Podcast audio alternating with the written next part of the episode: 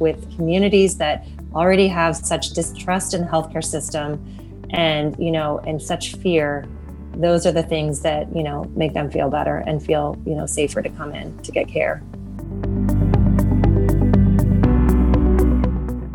I'm Dr. Lisa Fitzpatrick, founder of Grapevine Health and your host of the Grapevine Health Podcast, a podcast highlighting stories, health insights, and experiences of community members. We started this podcast because too often discussions and decision making about health and the healthcare system don't include perspectives from the people we serve. So, listeners, if you have a personal story or an experience from working in the community or on the front lines of healthcare, contact us and we might have you on the show.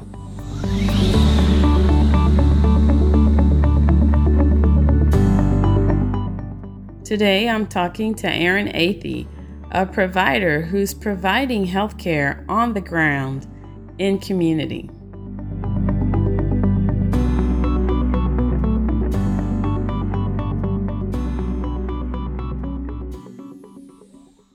Good morning, Aaron. Thank you for joining us today. Good morning. How are you? I'm doing well. First, I, I, want to thank you so much for the work you're doing in, in the community during the pandemic, particularly. It's rare for us to see people out in the community on the ground serving people at a time like this. So, thank you very much. You're welcome. Yeah, it's great. I want to talk a bit about um, the work you're doing and then uh, get some insights from you about what you've been learning. So first, why don't you introduce yourself and tell folks what you what you're doing in the community? Sure, absolutely. So I'm Erin Athey. I'm a nurse practitioner. I'm also um, faculty at the School of Nursing at GW. So I am um, working actually on UMC's mobile unit. So United Medical Center is a hospital in Southeast DC, and they have these two amazing mobile units that are basically clinics on wheels. They're, you know, even nicer than some clinics that I've been in. Um, so we are through UMC partnering with um, the DC Housing Authority and also another community center called the Fauntleroy Center in Ward 7 in Deanwood to go and go out and do COVID 19 testing to residents that are living in the communities there. And we also have uh, free flu vaccines uh, donated through GWMFA. And we're also doing some HIV testing on the mobile unit right now.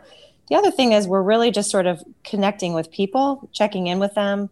Um, if they need any referrals or any resources in the community, we're trying to help them with that as well.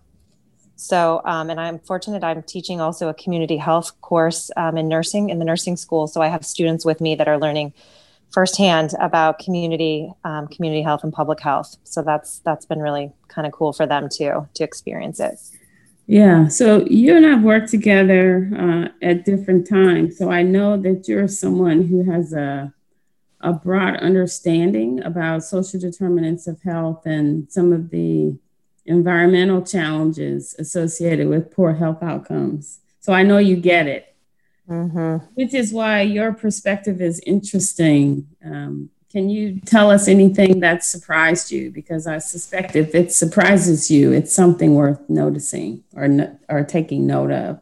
So I think, you know, I don't know if there's been any major surprises. I think one thing that we're we're learning and we're finding out as we go from, you know, different different parts of the city and different housing complexes is just, you know, people's reservation about you know, coming out and, and accessing healthcare. I mean, I think we know this. We know the social determinants of health, and we know obviously certain areas of the of the district, especially you know the East End, Ward Seven and Eight, have you know problems with housing and and food and and all these social determinants. I think what may be most shocking to me is really just the I don't know, it's the reticence maybe or the the fear that I that I'm seeing of, of accessing healthcare or maybe it's it's hard to describe because I when we're on the mobile unit, you know, people come up to the the mobile and they look at it and it's sort of interesting and you know what is this? Um, but then you know once we start talking to folks about their health and their healthcare needs, there really is this this fear of of going in to get seen at a hospital center or a clinic or something like that.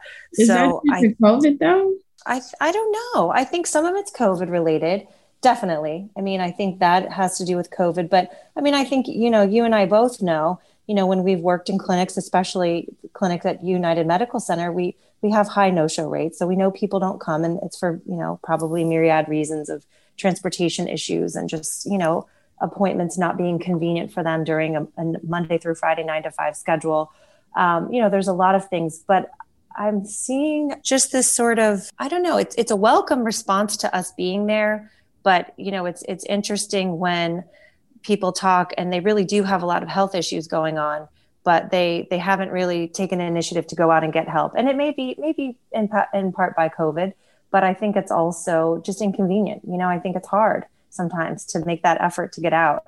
And so when it's convenient and it's right there it makes a difference. And then you end up kind of helping people with more things than probably they thought they even could get help with so that's been cool and, and like an interesting kind of good surprise yeah and most of the people you're seeing do they have primary care providers most of them do now they have primary care providers do they regularly go that's mm-hmm. a different that's a different question Right. I Talk think, about that.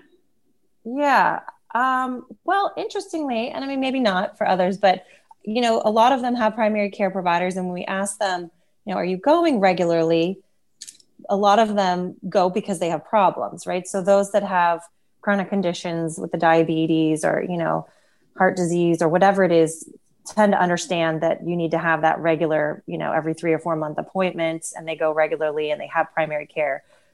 Others say, yeah, I think I have, you know, primary care, but I haven't been, or I don't really understand the need to go if I don't have an acute problem right now. So the whole idea of like preventative care and, and wellness, you know, health maintenance, those types of things seem elusive. So um, so that's been that's been interesting and i think that's kind of another good thing about what we're doing is we're we're really just doing wellness kind of preventative things on the on the mobile unit so we're like, look, you know, this is part of healthcare, and this is these are the, some of the things we can do.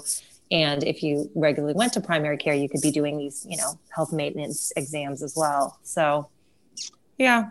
So I think it's, you know, I think it's a mix of things, but it's, I think it's it's the meeting people where they live definitely seems to help, and I think we're we're providing a lot of health information and education that they wouldn't otherwise get and we're also you know able to do a couple of clinical things too that that hopefully are making them feel better especially during covid yeah well speaking of health information as you know my passion is health literacy uh-huh. are you are you seeing any examples of how health literacy is affecting people's health or their health outcomes and do you have an example well i can definitely say right off the bat that there's so many people that don't want the flu shot and that um, maybe shouldn't have been a surprise to me, but but really is. But I will say, you know, and it's for all the normal things that you hear. You know, the flu shot. You know, I've never had the flu. Um, you know, I never get the flu shot. The flu shot can cause the flu. Um, you know, people had bad reactions. The only time I got the flu shot, I did get the flu that year. Like those types of things. So, um, so, but when you take a few minutes to explain kind of, you know, how the flu shot works, you can't get the flu from the flu shot. And you kind of talk about how, you know, the respiratory symptoms are similar between COVID and, and flu. And so it's really good idea this year. Most people understand that and you can connect with them that way. And they say, oh, okay. Um, so I would say of those conversations, of which I've had many, probably at least 75% of the people say, okay, we'll we'll get the flu shot. That makes sense to us. I, I understand now what you're saying. So that's been that's been really cool. And then in terms of anything else and for health literacy, um, there's a lot of misinformation about COVID-19. A lot of people are confused, very scared about you know going out even with masks and you know distancing. I think people are very unsure about what their risk is right now because of course there's so much information and misinformation out there so um, but you know i think we have we have caught, oh, caught we've tested a couple people that have had completely no symptoms and have ended up having covid so that's mm-hmm. been that's been good and educational yeah and it's mm-hmm. interesting because among those and there haven't been so so many there's actually far fewer than i would have thought there um, it ends up being, you know, in families, like you see almost like the whole family tree getting COVID. Like it's this person was positive and maybe no symptoms, but then when you, you know, call and talk to them and, and say, you know, how are you feeling? And anybody else you've been around, well, actually, you know, my sister or my mom or, you know, these family members actually were positive. So, um, so again, speaking to how contagious it is and how, you know, people need to be really careful. So that's been the other thing. Um, and then in terms of anything else, I think just regular health maintenance of chronic conditions. I think some folks are out of meds, you know, needing refills on medications and those types of things. And I don't think they know that they can either try to, you know, contact their primary care providers. And if they're not seeing patients um, in the office, that they might have some telehealth options available. So I think that's been another point of confusion for for people out there. Those yeah. have been the main things yeah so i i recently wrote a an article about how we don't prioritize health literacy as a social determinant of health or what i'm i labeled it a social driver of health mm-hmm. as you mm-hmm. know we're talking a lot about these social drivers transportation mm-hmm. food housing employment mm-hmm. What, what are your thoughts about how we're doing addressing these social determinants or if we're even on the right track with social determinants I well, I, there's so much more that needs to be done. I mean, I haven't seen anything so far that's really been impressive in a way that I think it's going to make a big impact. and again, it's COVID, so maybe you know, I guess it's been COVID season. Yeah, we've been at this social determinant uh, effort for long before COVID came along, right? So, right. Um, what that's do you right. think we should be doing that we aren't doing, or how can we do a better job at the things we are doing. Part of it is just that, you know, healthcare is so siloed. I mean, healthcare is just sort of trying to operate in this old model of providing care that's addressing medical needs and often it's reactionary to problems instead of being more proactive and looking at health more holistically. Um, I also think it's about creating intersectoral like collaborations, like like what kind of what we're doing with housing it's like let's partner and kind of work together to look at some of these these issues. You know as they say health health and everything right? So how do you work across sectors to look at these problems and problem solve together in a more you know system level way versus just trying to you know create a kind of an old model clinic that then tries to throw in wraparound services or things like that that don't really solve the problem um, especially because we know, you know, the 20% of, of your health is just from your healthcare, your, your clinical services and hospitalization, right? 80% is, is out in your life, what you're doing every day, you know, where you're living and, and all those things. So I think it's going to take a big step back to look at the system and look at how other types of partnerships can be formed to solve issues and not just try and work off the old model and kind of throw, you know, piecemeal things in to sort of help okay well your transportation's an issue. Okay we'll try to you know do some vouchers or you know some medicaid you know i don't know. The programs like that that are just kind of throwing pieces in that come and go that don't really aren't sustainable and don't sort of look at the system.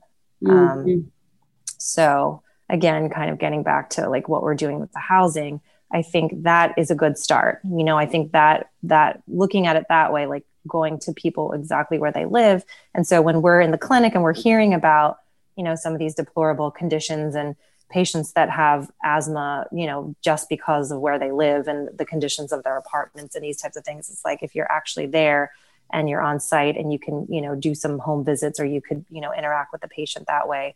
That's, I think, to me, moving in the right direction and kind of trying to look at things differently instead of just just adding more layers to an old model.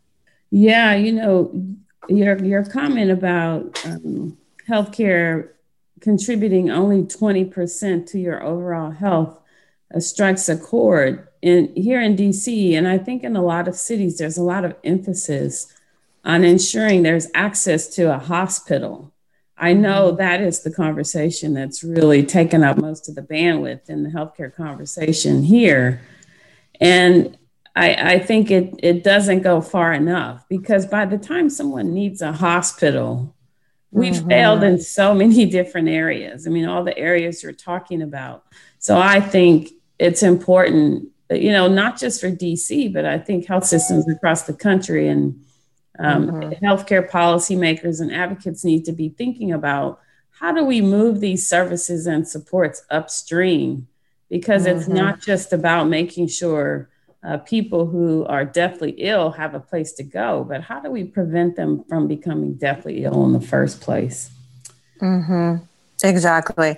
And how do we sort of normalize it so that it doesn't become a stressful thing? So I think that's the other part, you know, with with patients, with people that are especially in the DC community, which is, you know, where I've been the last 15 years, is, you know, it's not, you know, health doesn't have to be this scary thing. There doesn't have to be something wrong with you. And I think that's the other thing that we can, if we can start to embed services out there that just make it more normal, right? I mean, just part of your everyday then you know we can do some of these preventative services that hopefully help people upstream as you're saying and it doesn't you know it's not the old model of you know coming in for this appointment and you know everyone's blood pressure goes up because there must be something wrong because i'm going to this hospital or this clinic or something um, so i think if we make it lower hanging fruit make it easier right to just access things like that and not make it so traditionally medical then I think that would be a big help for people and help them to understand how, you know, health is wellness. Health, you know, it's it's about staying healthy and even if you have a, a chronic disease or some condition, you can still live a healthy life. And it, it's it doesn't have to be the scary thing. So the the last question I I want to ask you is really about um, health equity and how providers can be more engaged to help uh, in this area. I, mm-hmm. I, first of all, I don't think we necessarily agree on what health equity means across the health mm-hmm. system, but we can, you know, we can say that for another episode. But I think healthcare providers need to be involved in these conversations, and I think for some people, it's a little bit intimidating um, because there are some challenges connecting uh, with patients and understanding where they're coming from. So, given all of your experiences uh, working with underserved populations, what advice do you have for providers who want to better connect with their patients, uh, but who aren't quite sure what to do or how to how to better interact? Mm-hmm. I mean, I think I think the best advice I have is just to listen. You know, to listen a lot more than than talk. And I I think my experience, obviously, you know, I'm a white woman um, mo- working mostly, you know, in an African American population in DC. And, you know, that's been my career for, you know, the last 15 years. And so I think, um, I think we have to kind of get over the fear of, of doing things wrong. Um, and, and, you know, really just think of, you know, patients care as, as just, you know, taking care of someone in your family and how would you treat them?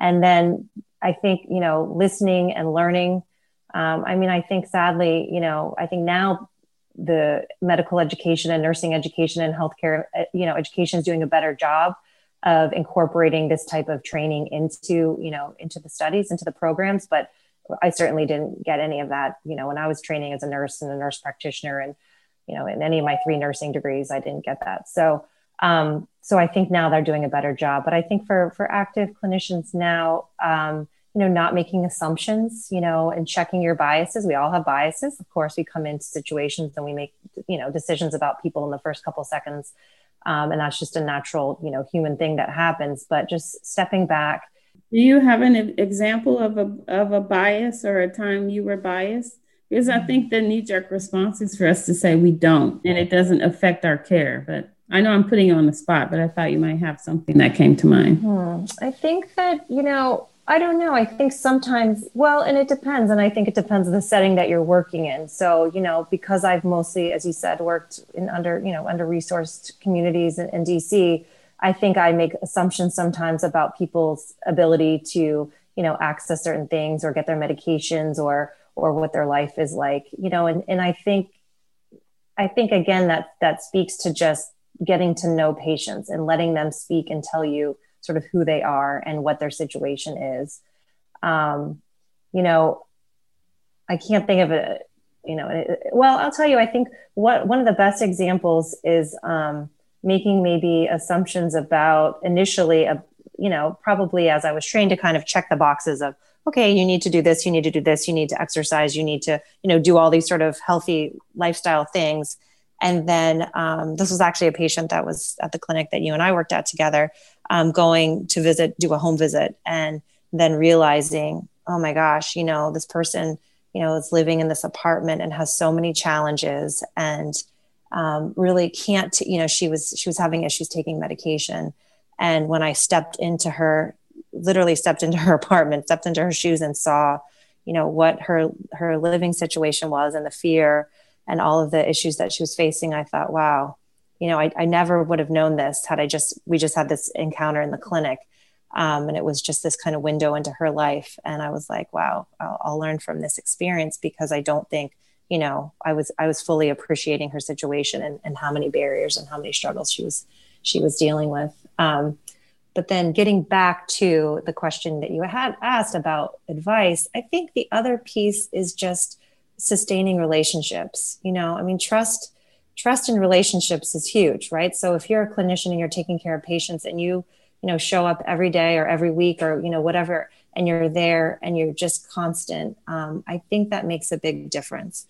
Um, you know sadly the clinic i was working in had closed and then i was able to come back on a part-time basis and some of the patients said oh you know we heard you were coming back. We were looking forward to seeing you.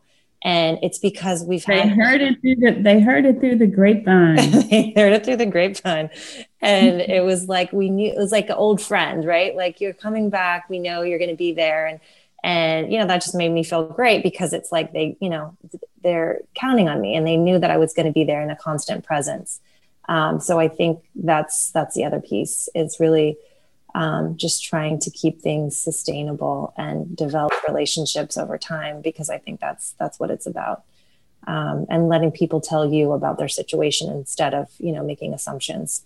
Um, yeah, and I think you know now that can be very difficult in a 15 minute clinic appointment, as I'm sure a lot of uh, practitioners would say, clinicians would say, but it's um, I think it's really important. And I think with communities that already have such distrust in the healthcare system and you know and such fear those are the things that you know make them feel better and feel you know safer to come in to get care wow well thank you so much erin and thank you for all the work you're doing on the ground out in the community i think it makes such a difference and thank i you. look forward to our continued collaboration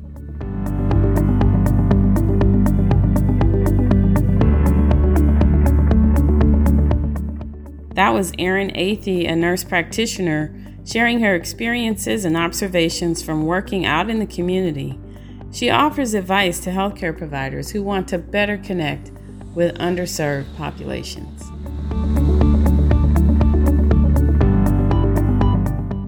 Thanks for listening to the Grapevine Health Podcast. Our producer is Nicholas Elias. Please like us on social media. You can find us at Grapevine Health on YouTube, Facebook, and Instagram, and on Twitter at Health Grapevine. Until next time, I'm Dr. Lisa, signing off.